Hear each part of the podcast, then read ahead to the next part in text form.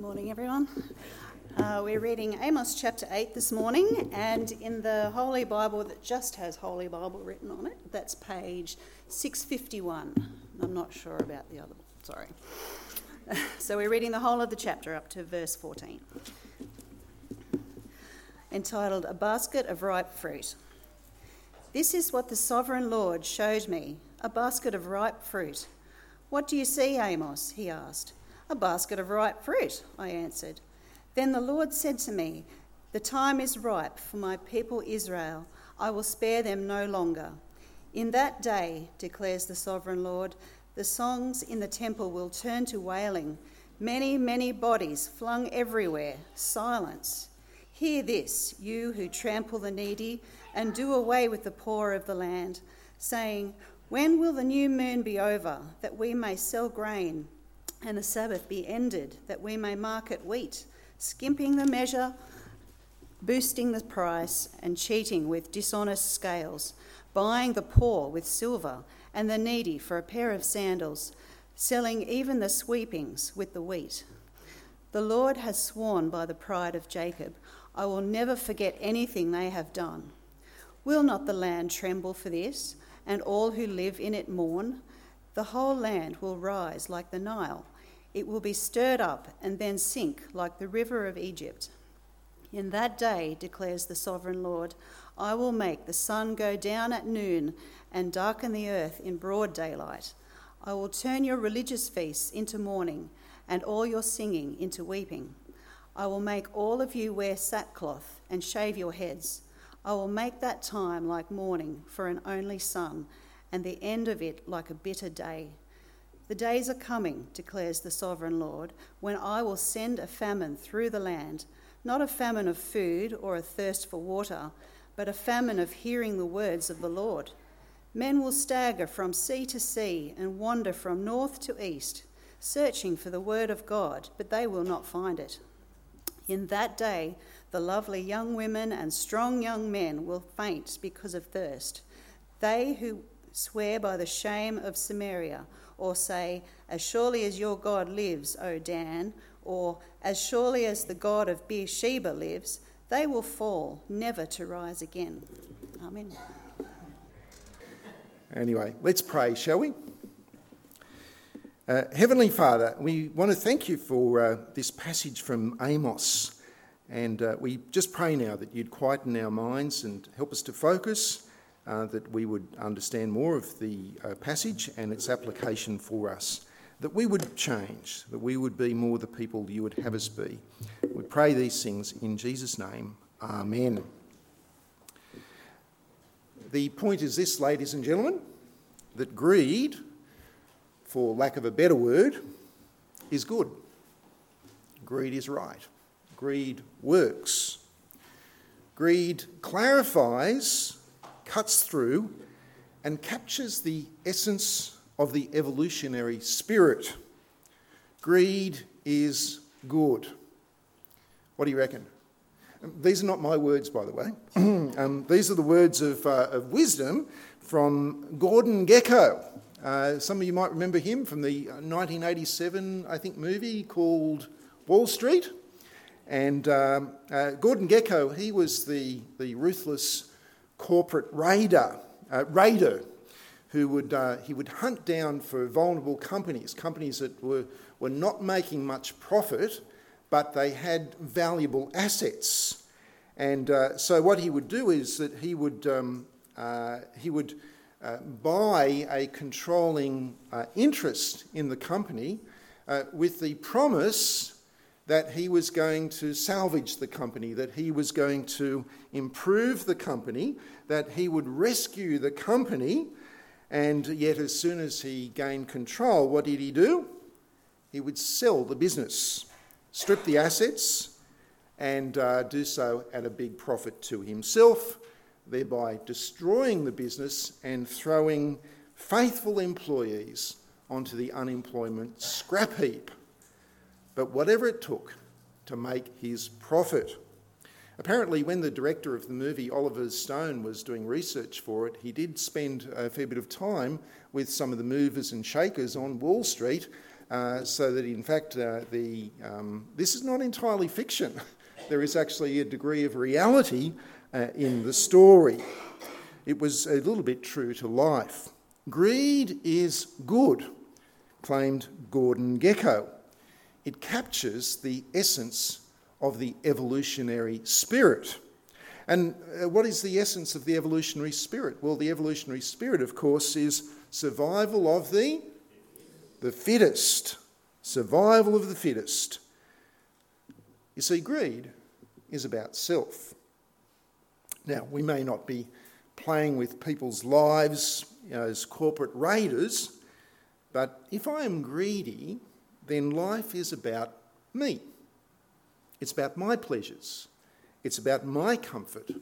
It's about my wealth. It's about my little empire. And if life is all about me, then guess what? It's not about you. It's not about you. And so other people become um, opportunities to be exploited or obstacles to be cleared away. Now, uh, it's not a great surprise to us. I mean, we sort of expect to, to find this amongst people who uh, don't really know God, who don't, don't have a relationship with God, uh, amongst people who think that really this life, this, uh, this mortal life, this earthly existence, that this is all that there is, so you might as well make the most of it. Uh, we kind of expect that, but isn't it disappointing when we see it amongst God's people? Do you feel disappointed when you see it amongst God's people or even amongst yourself? Well, if we feel disappointed, how disappointed must God feel? Uh, now, we don't have to imagine that too hard, in fact, because uh, uh, in Amos chapter 8, uh, we see that uh, Gordon Gekko uh, would have felt pretty much at home, would have felt comfortable in the business world of ancient Israel. Um, in the mid 8th century BC, when Amos did his preaching, uh, Israel was in a sort of an economic boom.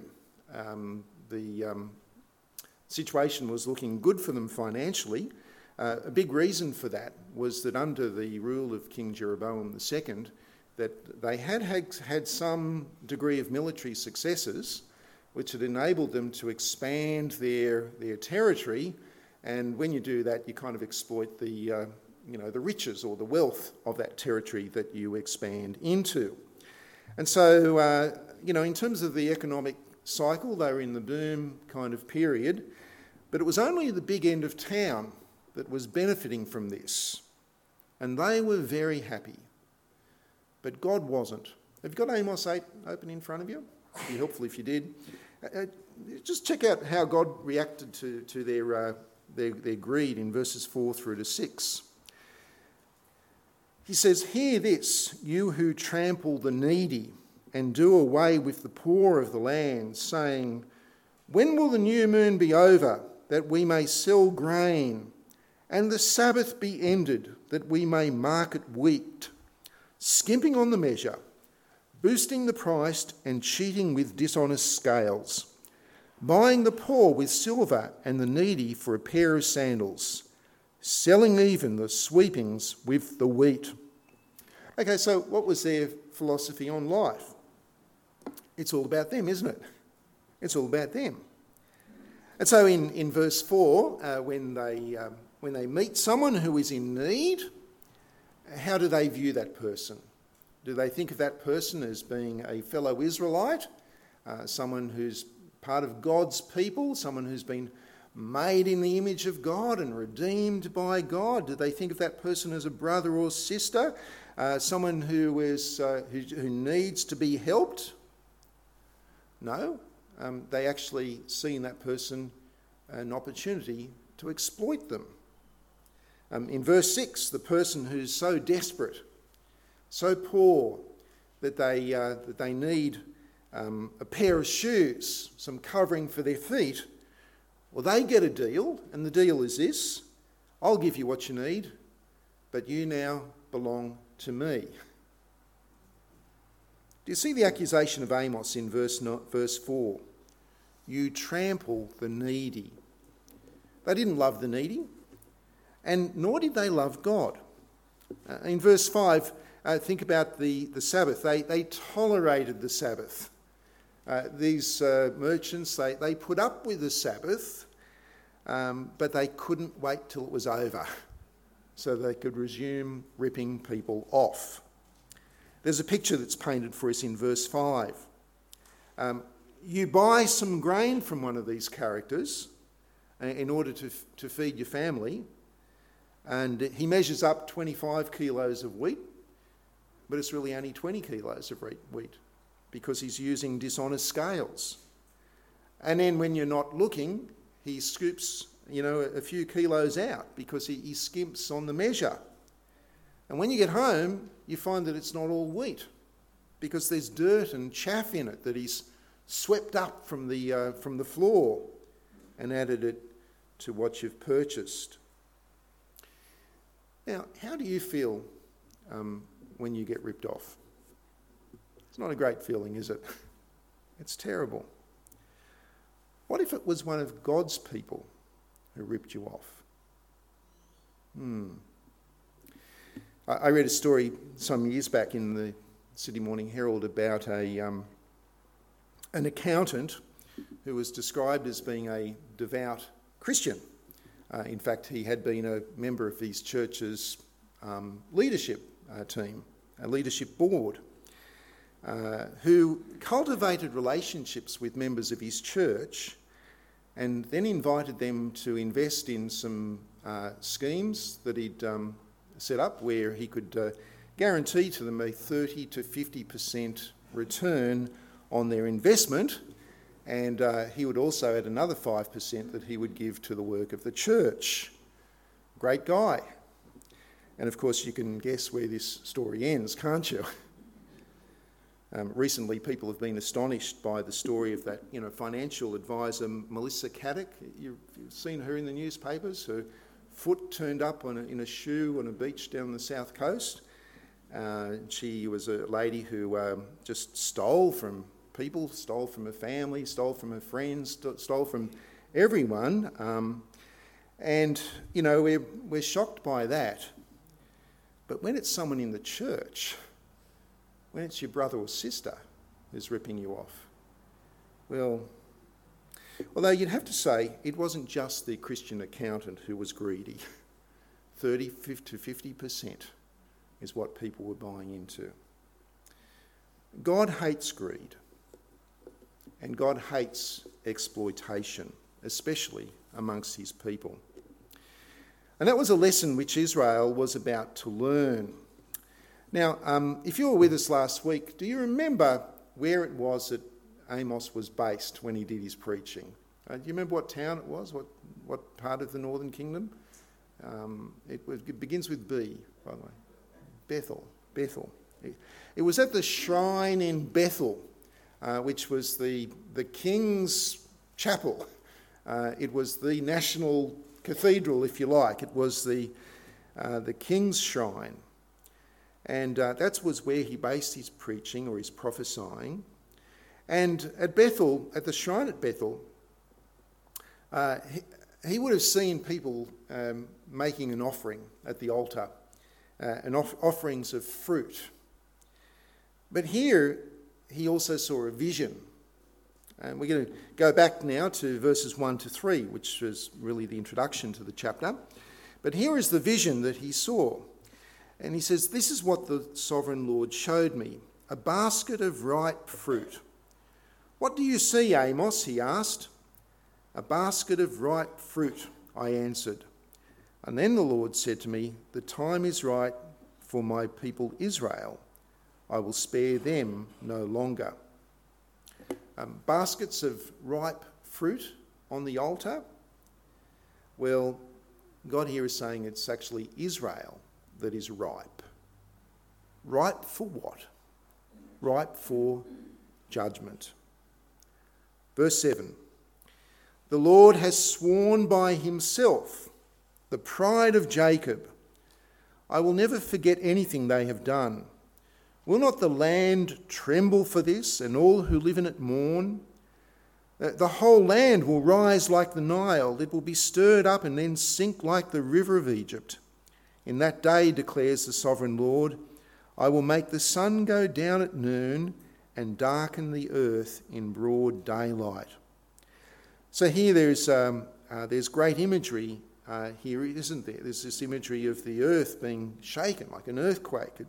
In verse 9, it's, there's darkness that will be um, happening in the middle of the day. And this is significant because in the Bible, um, earthquakes and darkness, uh, they symbolise judgment. Israel would be judged. This is the promise. But there's another judgment that it alludes to. Do you remember what happened when Jesus hung on the cross? What happened in the middle of the day? The, the, the, the, the sky turned to, to darkness, three hours of darkness. And when Jesus gave up his spirit, the, the earth shook, the, and the people came out of their tombs. Because on the cross, God's judgment for our sin was suffered by Jesus. The darkness and the earthquake tell us that. Jesus didn't deserve to be punished. Israel deserved to be punished, and they were through the Assyrian exile that was about to happen. And we also deserve to be punished. But Jesus didn't use us, did he? Jesus didn't use us to fill up his own wealth. Instead, Jesus emptied himself. He emptied himself for self centered sinners like you and me, so that we might enjoy uh, the true wealth of forgiveness and eternal life with God forever. Uh, listen to um, the Apostle Paul in 2 Corinthians chapter 8, verse 9, where he reminds us, For you know the grace of our Lord Jesus Christ, that though he was rich, yet for your sakes became poor, so that you, through his poverty, might become rich. Now, um, God had been speaking to Israel. God had spoken to them. How, how had God been speaking to Israel? Well, firstly, uh, he had given them the law. And the law was clear. They were God's chosen people. They were rescued from slavery to live not like the world, but to live as God's people, to live as, as family. Um, in Exodus chapter 22, verse 25, um, we see something of how this would play out. Because if a fellow Israelite uh, was, was doing it tough um, financially, if they needed help, then any loan that would be made to that person would be made interest free. Interest free. Um, because you don't, um, you don't profit from your brother's suffering. Interest free. And in Deuteronomy chapter 15, you know, every loan, every debt that was owed by a, a fellow Israelite um, would every seven years be cancelled so that the debt was wiped clean. And it didn't matter if he'd taken out the loan six months earlier or seven years earlier. When that seven year point hit, all debts were cancelled. All debts were to be cancelled. And it sounds a little bit like um, how God has cancelled our debt to Him on the cross, doesn't it? So we see in that some of the grace and the mercy of God that is fulfilled ultimately in the gospel. The wealthy in Israel were to care for the poor, for the vulnerable, uh, like the widows and like orphans. And when the farmer um, harvested his crop, um, he, he would leave, you know, what he'd missed out on. He'd leave the stuff that uh, he'd go through once for a harvest, but he wouldn't go through again for a second harvest. Uh, what would he do? He would leave that. He would leave that so that the poor could follow and with dignity, with dignity, uh, would be free to take up um, that which was left over. In the law, God revealed his will that his people should treat one another with compassion and with generosity, just as God, in taking them out of Egypt, in bringing them into the land flowing with milk and honey, had treated them. But in Amos's day, Israel wasn't listening. God had spoken, but they weren't interested. And so we saw back in chapter 4 that God um, spoke to them with some greater force uh, through drought, through plague, and through famine, but still they didn't listen because life was all about them. And so now there would be a different kind of drought. Uh, let's pick it up at verse 11. The days are coming, declares the sovereign Lord when I will send a famine through the land, not a famine of food or thirst for water, but a famine of hearing the words of the Lord. Um, what did Jesus say? Man does not live by bread alone, but by every word that proceeds from the mouth of God. But Israel wasn't interested in hearing God's word. And so in verse 11, uh, God said, Well, you don't want to hear what I've got to say? Then fine. Okay. I will withdraw my word from you. Now, sometimes um, God gives us over to our sin. You know, we, we don't want God in our lives, and so God says, All right, I'll, I'll let you have your way, and let's just see how that goes. It doesn't work out very well, does it? doesn't work out very well. In fact, it's a, it's a foretaste of hell. Uh, because if my life is all about me and your life is all about you, what happens when we meet? Survival of the fittest. In our individual relationships, uh, in our community, and in our world.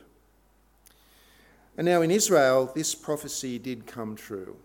Um, they were exiled into Assyria, and then later the southern kingdom was exiled into Babylon. Um, but in terms of this silence from God, there was a, a period of about 400 years, the, the, period between the Old Testament and the New Testament, uh, when there were no fresh revelations from God, silence from God. But that famine came to an end. Uh, let me read to you from Hebrews chapter 1.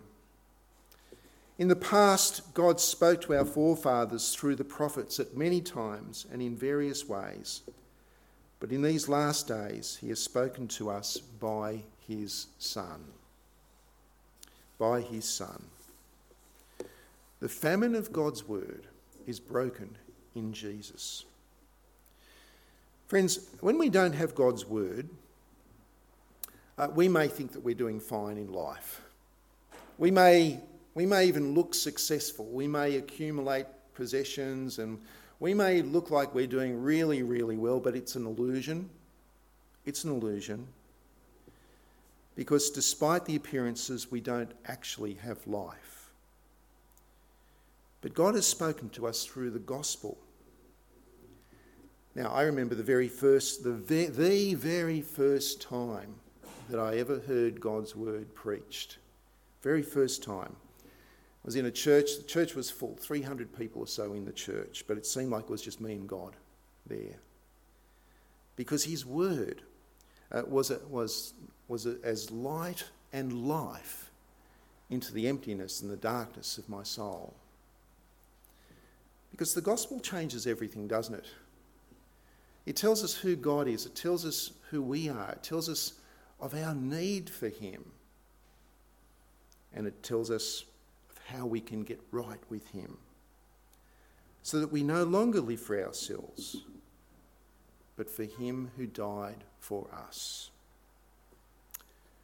Greed is good, said Gordon Gekko. Greed, he said, in all of its forms, greed for life, for money, for love, for knowledge. Greed has marked the upward surge of mankind. And so that is what shaped his life. And he was consistent. Because if life is all about me, then when I use people, when I cheat people, when I ignore the needs of others, when I withhold my time, when I withhold my resources, when I withhold my care, when I withhold because it doesn't suit me, then I'm just being consistent, aren't I? But if life is not now all about Jesus, then what will consistency, consistency look like? Jesus gave his life for us so that instead of being consumed um, by our own desires, and instead of using others to serve our interests, we should always be thinking of how can I bless the other person? How can I do that? Is there something that I can say uh, in order to, or do in order to encourage them? Uh, how can I use what God has given me in order to bless the other person, to help them? And there's countless opportunities, isn't there? It's, it's almost limitless. Visit the sick person, cook a meal for them, offer a lift to the elderly person who can't drive any longer, pray for each other, be open to serving in church, looking after the children of the young mum who's struggling, and so on and so forth. In 1 Timothy chapter 6, the rich were commanded to be rich in good deeds to be generous, to be willing to share, um, to lay up treasure uh, not in this life, but in the coming age, and to take hold of life that is truly life. But you don't have to be rich, do you? Uh, you don't have to be rich to be greedy, and you don't have to be rich to be generous. You don't have to be rich to be blessing others. What we need to be is those who treat others with the same love and compassion with which God treated Israel and with which God has treated us. Now, Gordon Gekko was consistent with his commitment and uh, they arrested him for insider trading. You'll be pleased to know. The question then is what is our commitment? Let's pray.